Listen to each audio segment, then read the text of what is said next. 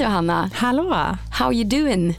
Jo men väldigt bra tack, själv? Mycket bra. Denna sportlovsvecka, a.k.a. Eh, liksom föräldraflytt på kontoret. Precis, när katten är borta leker råttorna på bordet. Jajamän. Eh, inte bara föräldrafritt här, även jag var ute och käkade lunch på ett ställe här i krokarna som jag var åt på förra veckan också. Då var det liksom så här knökfullt och man var tvungen att boka ja, men, ja, väldigt långt innan. Så nu tänkte jag, ah, ja men det här var här måste jag boka. Det är typ helt tomt i hela lokalen. det är skönt, det är liksom lugnt i stan. Mm. Ja, och inte lika mycket möten heller. Ja, nej, sportlovsvecka. Här i Stockholm i alla fall. Det är ja. väl olika veckor beroende på vart. Jajamän, nästa vecka är i norra Sverige. Just det. Alltså bara en liten kort passus på det där. Så intressant. Såg du att det var förra veckan som någon hade, du vet, fått ja men vad heter det, fått betala eller hej och för att man hade, det var någon som hade tagit ledigt för sitt barn. Gått mm. emot att man har fått, eh, inte fått ha? ledigt. Ja men det där har jag läst och lite om. Tusen kronor per barn och dag som ja. har varit men de hade ju, skolan. Precis, de hade ju fått nej. De hade ju fått ja. nej på sin ledighetsansökan och sen så hade de ändå um, ah, åkt, ändå. åkt iväg. Och det kändes, jag läste en artikel, det kändes som de kanske gjorde det ibland och så. Och så var det lite lärare som uttalade sig om att det var problem med mm. familjer som, ja men att man egentligen, man skiter i skolplikten. Ja det är ju speciellt får man ändå ja. säga i ett land där det är så trevligt att vi får gratis utbildning. Mm. Med det sagt, alltså nu jag har inga barn så att jag har verkligen inte tolkningsföreträde i frågan men det här med att nu har vi då i för, sig som du säger två olika veckor i sportlov. Tre, vi, fyra olika. Aha, är det Sju, åtta, nio, tio.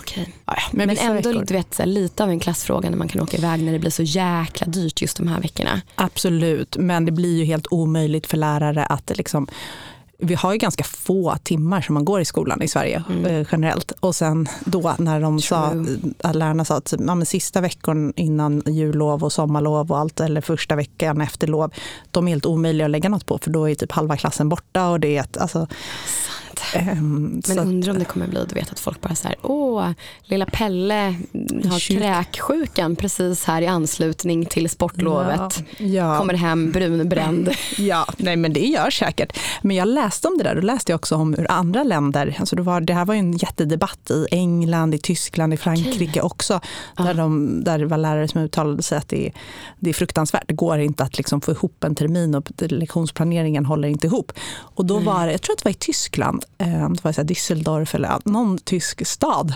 Där stod polisen på flygplatsen.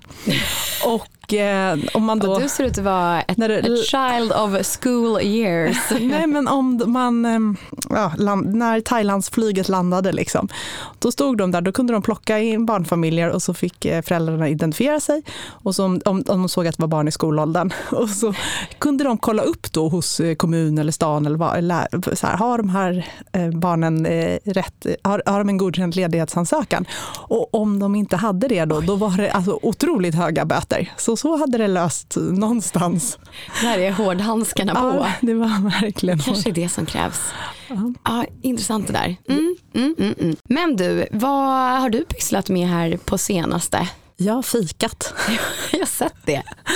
jag har insett det. Jag tror jag har varit på kon konditori, klassiskt konditori, tre gånger de senaste tio dagarna. Det är ändå vad mysigt. Ja, det har blivit min och Julias lilla grej att uh, gå på konditori. Men Härligt. vad har jag gjort mer? Vi hade ett litet trevligt häng i fredags. Ja. Så mysigt. Avtackning för dig. Oh. ja, tårarna. Så jävla tungt. Tårarna var där. De var, ja men ni hade fixat så fint. Både här på kontoret och sen på på stan eh, efteråt. Mm. Så mysigt. Jag blev så glad över alla som dök upp och inte dök upp, men hälsade. Ja. Eh, så det var ju supertrevligt. Sen vet jag att du kommer säga att du har plöjt Drive to Survive. Så ja, tänkte jag, bara, tänkte jag bara förebygga det med att säga att jag har faktiskt också kollat Drive to Survive. Men du har gissningsvis mm. plöjt alla tio avsnitt i nej, senaste nej, säsongen. Nej. nej. Men däremot så var jag hemma lördag kväll och då kollade vi i alla fall på sju första avsnitten. Okej, okay, nästan alla tio då. Jag har kollat ja. tre så att du ligger eh, bra mycket före mig. Ja, nej, men det är ju så jäkla spännande det där. Men det som inte lär vara med i den säsongen det är ju det senaste man har hört om Christian Horner. som verkar ha haft lite, lite, ja, vad är det, sexual harassment. Oj, oj, oj, ja. Mm. Han som försöker måla upp någon sån idyllisk bild där på det här Med familjelivet. Ginger Spice. med Ginger Spice, familjelivet på hästgården och lite sådär Mm. barberjackor och rävjakt höll jag på att säga. Ja men det där är ju speciellt för han har ju varit tydligen då 19 år stallchef i Red Bull. Så att ja, fortsättning. Men, det är men, Det spännande. här ja, så det har dykt upp nu alltså. Ja, typ här i februari tror jag. Mm. Mhm. Ja. Ja, men vad har du gjort sen? Nej, men, Förutom att hänga med mig? ja, men jag har spelat tennis och eh, fick faktiskt från vår gemensamma vän Tanja två spartips. Som hon, eh, ja, jag tycker på samma tema som vi har lyft upp. Rika föräldrar åka till Sydafrika så har vi lite samma här. Vi var båda på en utförsäljning av sportkläder. Då känns det ju nästan som att man har fått pengar kastade på en. Du vet, girl Ja. math. och utöver det så var vi på en liten brunch här i söndags och då glömde de lägga på eh, min dryck på notan. Kanonspar! Jätte, gå på brunch när de är lite snurriga. Yes! Okej Johanna, ett nyhetssvep och jag vill bara säga grattis till oss. Det var ett år sedan när vi startade den här podden. Tut, tut. Herregud vad tiden springer. Tut, tut, tut. Ja, herregud. Det gör den. Det är så speciellt och det var lite så här vad den utvecklades till. Nej men jag tycker att det är härligt. En liten nyhetspodd. Ja men alltså både att vi får hänga, vi får prata om sånt som ja, men högt och lågt sparande förhoppningsvis kommer med lite useful information till alla som vill ja, men jacka upp sitt sätt att spara där ute. Men också lite kurerat nyhetsinnehåll. Exakt. Lite inspiration sådär, lite pepp. Lite pepp. Och på tal om det var ju nästa sak jag tänkte säga att det var två år sedan när kriget började så det var kanske inte riktigt Nej, fy. ah, Ja, det var ju väldigt... sjukt Ja, att det har gått två år av krig. mm. som man har levt med ett krig i Europa och det går ju inte att jämföra med att ha levt i självaste kriget. Nej, verkligen. Och det är så sjukt att liksom hela västvärlden står på eh, Ukrainas sida. Ja, nu, Republikanerna i USA är väl lite kom si kom sa men, men generellt sett. Ja, Och att man, vi ändå liksom inte lyckas ens ge dem tillräckligt med ammunition som, de, nej. som behövs. Ja, sorgligt.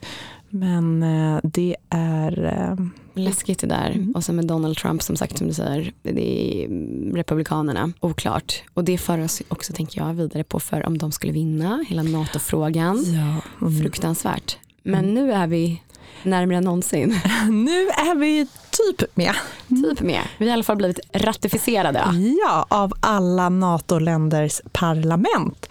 Så att det som återstår nu för att liksom Sverige ska ah, officiellt bli medlem av NATO och framförallt då kanske omfattas av det här artikel 5 som ju är ett litet eh, grundfundament att en medlem eller ett angrepp på ett medlemsland ska ses som ett eh, angrepp på alla. Det som återstår för det, det är helt enkelt bara att Sveriges anslutningsprotokoll ska överlämnas till amerikanska regeringen som är de som förvarar liksom, det här fördraget. Och det, så, Det är liksom lite admin kvar. det är lite admin kvar. det ska skickas ett fax typ. Nej men det, jag läste i tidningen att eh, det kommer kanske ske till och med i slutet av den här veckan och det kommer vara utrikesminister Tobias Billström då som man tror kommer eh, lämna över det, åka till, till Washington och läm, Får han lämna hoppas han har över det. med sig passet den här gången då. Ja, Precis. jävla shitshow. Och bara Ja. här, ja det blev lite logistikproblem. Man bara, men du, man up, säg bara att du glömde passet. Det kan hända alla. Det var en, Även var en det rörig morgon. inte får hända dig. Det var en rörig morgon. Eh, Man tänker också att ja, de får gärna ha, är det några som får ha liksom assistenter och så som eh, hjälper till med Packningen. Ja, men allt praktiskt där, så kan det vara. Eh, Men jag var, jag var faktiskt tvungen att, så här, man hör ju bara om artikel 5, Mm. var NATOs artikel 5. Eh, Det här att eh, ett angrepp på ett land ska ses som ett angrepp på alla. Men jag, jag bara, vad, vad innebär det? Och då, Precis, inte bara att alla blir kränkta. Ja, utan. Nej, men grunden är ju att liksom, om Sverige då skulle bli angripet så ska, så ska andra NATO-länder komma till Sveriges hjälp. Men det är ingenting som sker per automatik, utan först ska det beslutas i enlighet i NATO. Alla Mm. medlemsländer ska säga, ja, Sverige har blivit angripet, ja, vi ska, vi ska, Åh, vi ska, vi ska liksom, mm, plocka upp artikel 5 här. Men om man tänker så här, Turkiet och Ungern och så har ju fördröjt det här ganska mycket. Så att, Ja, men två år. precis, så det kanske inte skulle ske, vad vet jag, eh, dagen efter. Men då läste jag Kjell Engelbrekt som var professor vid Försvarshögskolan Mm. som ändå sa att så här, ja, ja men för, för, först då ska ju NATO enhälligt ta det beslutet och så ska alla länders parlament liksom, ja, här, ja, vi hjälper till. Och det känns ju inte som att det är per automatik. Men han då sa att så här, det får ändå ses som den bästa brandförsäkringen man kan ha.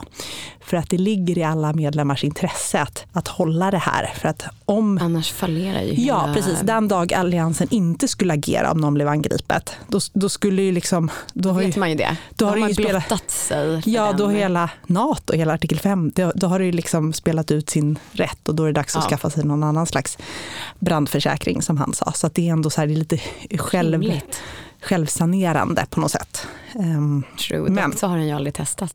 jo, Ja, har den det? tydligen. Jaså? men inte, inte superskarpt. En Nej. gång eh, efter terrorattackerna i USA, eh, terrorattackerna i USA 11 september, Mm.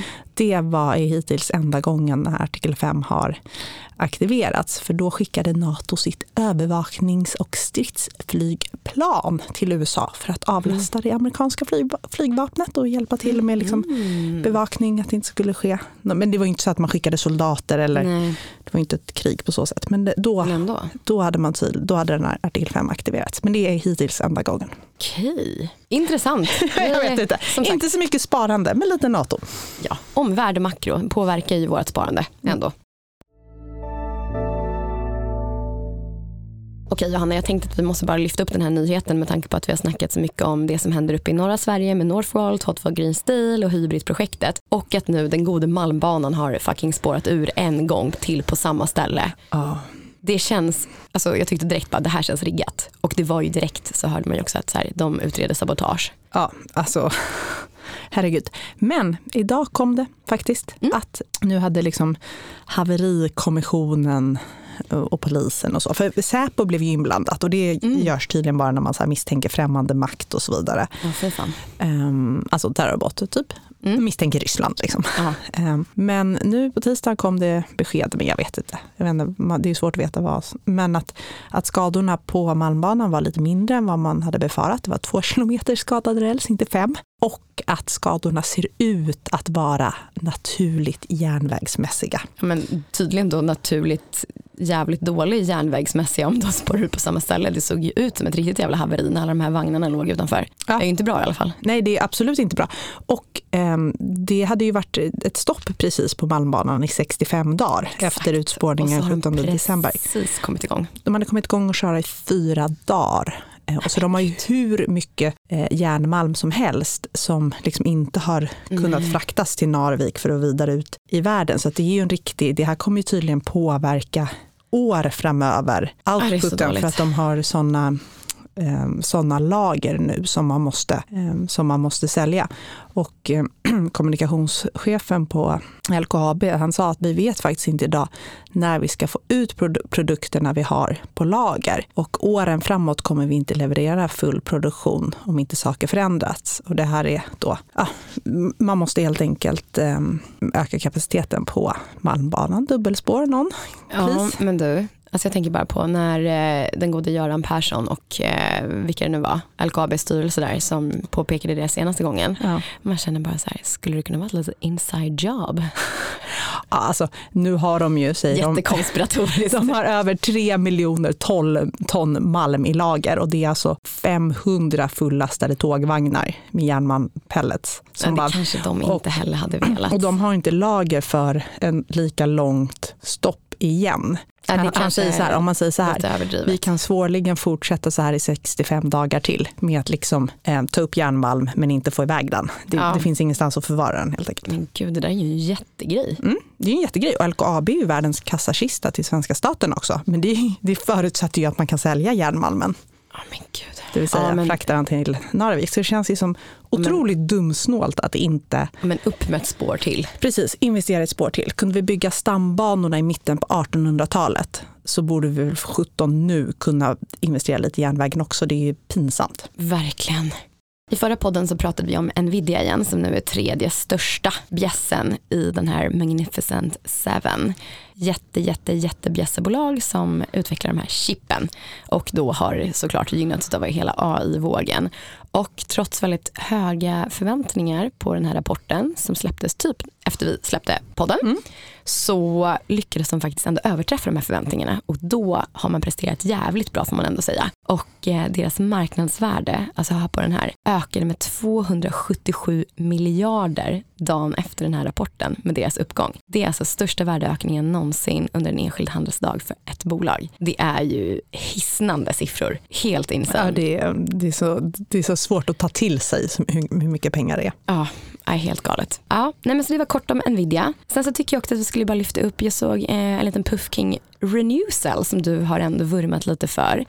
Ja, men det här är väldigt tråkigt. Eh, Renewcell ja. går i konkurs. Det är tråkigt för eh, medarbetarna såklart på Renewcell, för aktieägarna, men även för miljön. För att Renewcell har ju, det är ett klädåtervinningsbolag som har mm. en teknik för att återvinna tek, eh, textiler. Typ, ja, precis, och göra, ja, återvinna, eh, ta, ta tillvara fibrerna i textiler och göra nytt textil.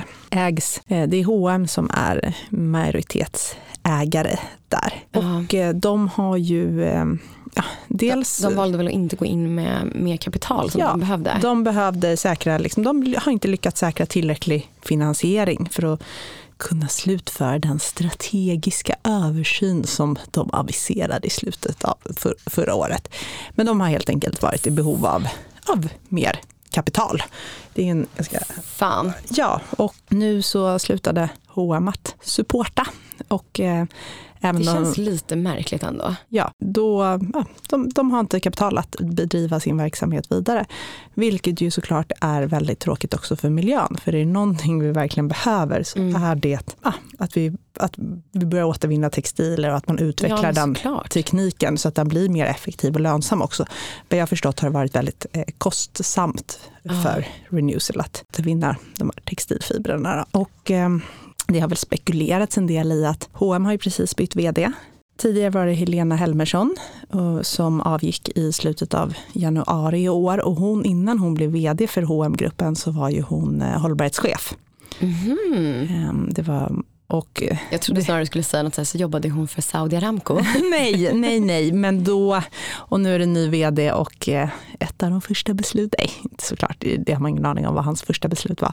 Nej, men ehm, ja, ledningen, styrelsen i H&M i alla fall valt att inte gå in med mer pengar. Just det, förlåt, i det, här. det är det jag menar, att den nya skulle komma från någon ja, business. Nej, kommer också från hm gruppen har jobbat i hm gruppen i en herrans massa år. Men mm. Helena Helmersson hade ju ett ett känt eh, verkligen intresse och vurmande för de här frågorna. Jag har ingen aning, jag ska inte uttala mig om den nya vdn, men, men det har i alla fall så här, oj. Man connect the dots ändå. Ja. Jaha, ja, det var speciellt. Men du, bara innan vi går vidare, alltså jag måste bara, jag vet ju att du när du har cyklat har ju använt en sån här hövding.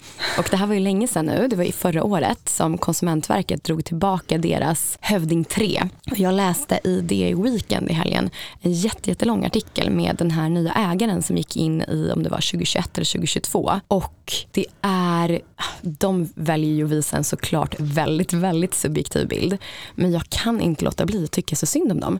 För är det så att Konsumentverket går in och säger först att så här, ni får liksom inte sälja den här via er hemsida och sen så var det då att eh, återförsäljare inte heller, vi, vi tror inte att det här hjälper, alltså som en vanlig hjälm. Och eh, då började de gå in på att så här, de har ju haft ett patent och att han nu kanske ångrar det, att man snarare skulle jobba för att det här med liksom airbag-hjälmen, att de skulle ha släppt på det för då hade de kanske varit fler aktörer som hade kunnat gå emot det här.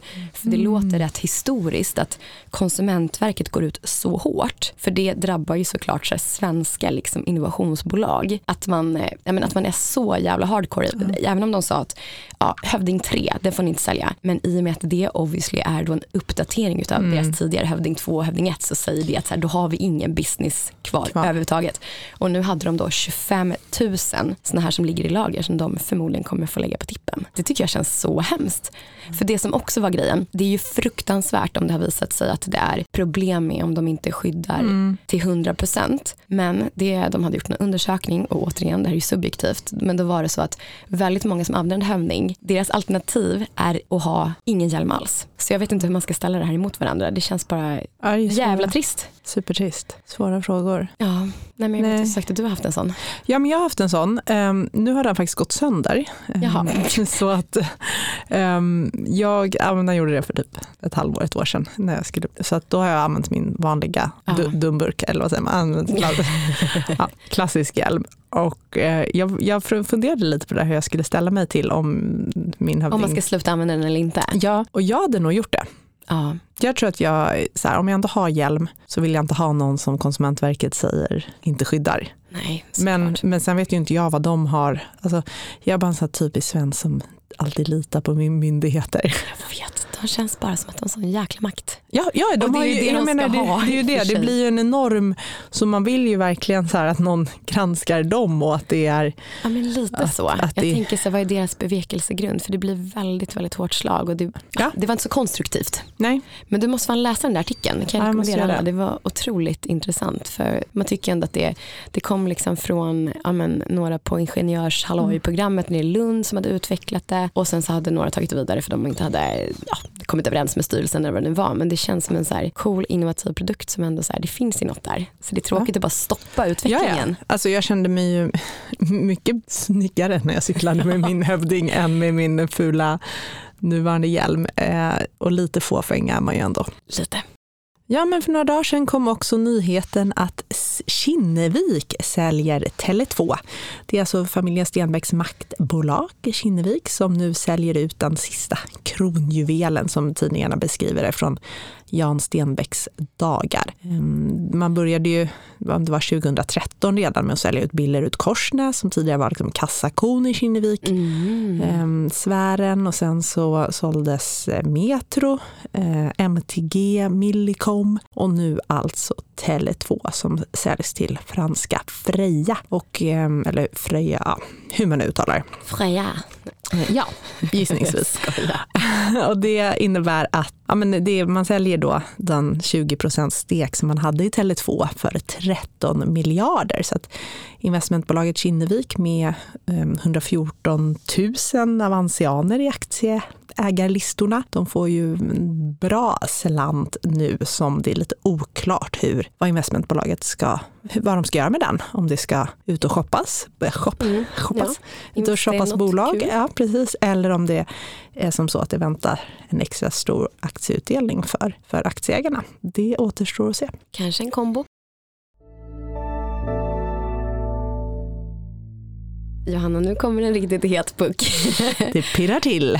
PPM-torget, det är ju eh, liksom orangea kuvertet-tider nu. Ja, det ja. är det. Jag har fått mitt i Kivra. Ja men visst, det har jag med. Så att, eh, in och titta hörni. Men det har varit på gång här ett par år att de ska göra om det här torget och man har tillsatt den här fondtorgsnämnden som nu ska utvärdera utbudet. Det här är lite kul, det här är lite sånt som jag har pysslat med, utvärdera fonder. Mm. Men det här är en slakt på en nivå, jag skojar. Nej men det, de ska verkligen slimma till det och de börjar då med en del som kanske inte är den allra största får man inte säga. Europeiska aktivt förvaltade fonder. Så helt enkelt ja, europeiska. Och eh, ja, idag så är det då tydligen 24, nej, 22 fonder inom det, eh, den kategorin och de, när de är klara ska vara typ max sex stycken. Så de vill ju verkligen slimma till utbudet här. Och eh, än så länge så vet man inte exakt vilka det kommer bli. Nej men för alla er som eh, har varit inne och tittat på vad ni har för fonder så det är ju väldigt många som äger den här SOFA-fonden, AP7. Men har man en europeisk aktivt förvaltad fond så är det mycket möjligt att den inte kommer finnas kvar i utbudet framöver. Men det är liksom ingen fara på taket. Själva poängen med här, den här utvärderingen är ju att det ska finnas bra kvalitetsfonder kvar. Och man kommer få ett meddelande om det är så att ens fond inte finns kvar framöver. Och är det så att man då vill agera på det så kan man byta själv. Och annars så kommer man bli placerad i ett, som de Alltså sig likvärdigt val. Så allt annat lika skulle jag gissa är att det är en annan aktivt förvaltad europeisk fond. Nej men PPM bara för att påminna så är det då en del av den allmänna pensionen och det är den delen vi får välja själva och det är 2,5 procent av din pensionsgrundade inkomst som går till den här. Så det är ändå en slant. Och man kan göra ett val själv. Det har varit ett jättebrett utbud. Det finns indexfonder, det finns aktivt förvaltade fonder, det finns blandfonder och så vidare. Men det har ju visat sig vara ett ganska bra val med den här soffliggarfonden, ja, AP7. Det har ju varit det. Um, det sägas ska ju att de aktivt förvaltade fonderna har ju ofta en rabatt, alltså rabatt på fondavgiften. ja, till och med indexfonderna. Ja, till och med indexfonderna, precis. Så, och det är ju toppen, men trots det, så, eller trots det, um, det har ju funnits väldigt bra um, av alla fonder, men jag har i alla fall valt att bara ligga i AP7-soffa för jag orkar inte ta så mycket beslut i mitt liv. Jag tar för mycket beslut. Vad ska vi äta? Vad ska vi eh, göra i helgen? Vad... Jag försöker... vet, och den har ju visat sig bra. Ja. Och då kan jag säga, då är du en av de 30 procent som i alla fall påstår att man medvetet har valt att ligga kvar i den fonden. Nu ska vi se, 2020 så var det en studie som de gjorde då och då är det 65 procent av svenskarna som tycker att det är bra att man får välja själv. 72 procent uppgav att de var nöjda med hur premiepensionen är placerad. 44 procent säger att man har valt helt själv vilka fonder man har. 46 procent har den här statliga soffan och 30 procent de säger att man då medvetet har valt att ligga kvar där. Så du är liksom passivt, aktivt passiv kan man säga. Aktivt passiv. Eh, det är fler än jag som är trötta på val och beslut. Exakt. Ja, nej men så det är coming up lite kurerat val i PPM. Lite avslutande nyhet som i alla fall förvånade mig. Världens största kapitalförvaltare, Blackrock, de mm. har ju i mångt, alltså de har ju till stor del blivit det på grund av att de har sina, vad heter de, iShares? Exakt, ETF-erna, ja, ETF indexprodukter. Indexprodukter, passivt förvaltade, väldigt låga avgifter, det kommer in enorma mängder kapital i dem och nu är de världens största kapitalförvaltare. Det är typ de och Vanguard kan man säga från USA som är enorma på den här passiva sidan. Precis, och därför så blev det så förvånande nu idag när eh, de eh, släppte en eh, rapport där de menar att det är en ny regim i världen, det är en ny liksom marknad och då bör man istället vända sig och titta lite mer på aktiv förvaltning. Alltså all I hear is, de vill ha in kunder ut sina kassakort där de tjänar mer pengar. Precis, precis, men det känns ju ändå som att de har tjänat ganska mycket pengar och varit framgångsrika med att bygga volym inom active management. Men jag, men, men jag håller med, alltså det, det, jag, jag håller med. Eh, men de menar ju så här att den här nya regimen som de kallar det, säger man regim på svenska? The new regime. regime. Alltså regim den nya låter, given, jag vet inte. Ja, den, den nya världen, liksom, de nya förutsättningarna. Den nya svarta. Ja, med högre räntor, mer volatilitet, en ny liksom, fas av globalisering där vi också ser att man, det viss deglobalisering, man plockar hem produktion och så. Och man är mer... Ja, Nationalist. Ja, man ser hur liksom sårbara olika leverantörskedjor och så är. Ehm, men så räntor, volatilitet, ehm, den här nya typen av globalisering och de stora megatrenderna med AI i spetsen.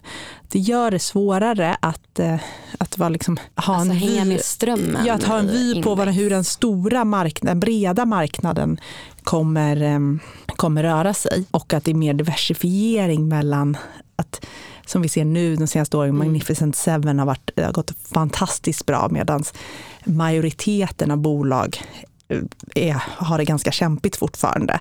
Så är det liksom vissa nischer mm, som... Det är väldigt uppdelat. Liksom. Ja, precis, väldigt, väldigt uppdelat. Och att det här gör det liksom svårare att se, säga något som är för hela marknaden. Och att det då skapar möjligheter för, eh, för Alltså aktiv, för aktiva investerare. Och att man behöver inte ens eh, liksom, träffa rätt och hitta de precis absolut bästa aktivförvaltarna. För de menar även här att typ, även, men även mellanmjölks aktivförvaltare mm. borde, eh, pricka rätt. borde pricka rätt och slå index här framöver. Så grattis till alla er mediokra fondförvaltare där ute. ja, men precis. Chans. ja, men så här, och just den här ombalanseringen som de pratar mycket om och att man liksom, ja, förändrar sin allokeringsvy och så här från så, mellan ja. olika tillgångsklasser och mellan olika typer av aktier och marknader och så vidare. Ehm, och så har de ju då gjort så här, de har kollat på mellan 2016 och 2019 som de kallar old regime och då var det liksom bra att ja, kanske bara se över det vartannat år eller bara köra buy hold. Medan nu så är det mer, du har mer att vinna på att se över din allokering årligen och buy hold är inte alls lika attraktivt längre, enligt. För att det kanske är mer volatilt? Ja, precis. För att det är mer volatilt, det är den här spreaden på marknaden och, och så vidare. Så, att, eh, så utvärdera sina fonder ja. helt enkelt. Men också som vi snackade om, eh, ja, det här är en mycket äldre teori men det brukar vara så. Har det varit nu när vi har sett skiftet sen typ början av i Sverige men också globalt 2021 till alltså, otroligt mycket som går in i indexfonder. Mm. Det betyder att de bolagen får jävligt mycket pengar. Yep. De växer och blir större och därför så brukar man kanske ändå säga att så här, vågskålen kan vara att den trillar över på andra sidan. Att det finns ändå möjligheter på andra typer av bolag som inte ingår i index. För att ja. Ja, de har liksom varit, de har hamnat på efterkälken mjölken och det finns liksom en uppsida där. Precis, medan de här som får alla pengar lätt tenderar att bli lite övervärderad bara av, bara av farten. Exakt. Ja men spännande. Okej Johanna, tiden springer när man har roligt. Men om vi ska sammanfatta det här då. Det var ju lite högt och lågt. Ja, vi började snart, med, snart med NATO. Ja, snart med NATO och började med de riktigt stora frågorna. Men det känns väl, det känns väl ändå skönt att liksom kliva in under det paraplyet. Ja, men alltså, eftersom det har varit på gång så länge. Så ja, snart med där. Det kan ju säkert påverka makroenvironment och hur ja. det kommer gå för ens fonder och aktier där ute. En osäkerhetsfaktor borta i alla fall. Bygg dubbelspår på Malmbanan nu tack. Exakt. Nvidia fortsätter gå som tåget, på tal om spår. Ja. ja, och så har vi PPM-tider där det kan ske ja, en liten kurering av valet av fonder, men ingen fara på taket. Ni alla där ute kommer hamna i något bra. Men ta tillfället akt att eh, logga in på Pensionsmyndigheten och se vad du har, och min pension också. Se vad du har, om du har gjort ett val eller om du är aktiv, passiv eller vad du än är. Det är alltid bra att i alla fall ha koll. Exakt. Men eh, tack för den här veckan då. Ja. Tack för alla ni som lyssnar och tack Johanna så hörs tack vi snart igen. Det gör vi. Hej då. Hej då.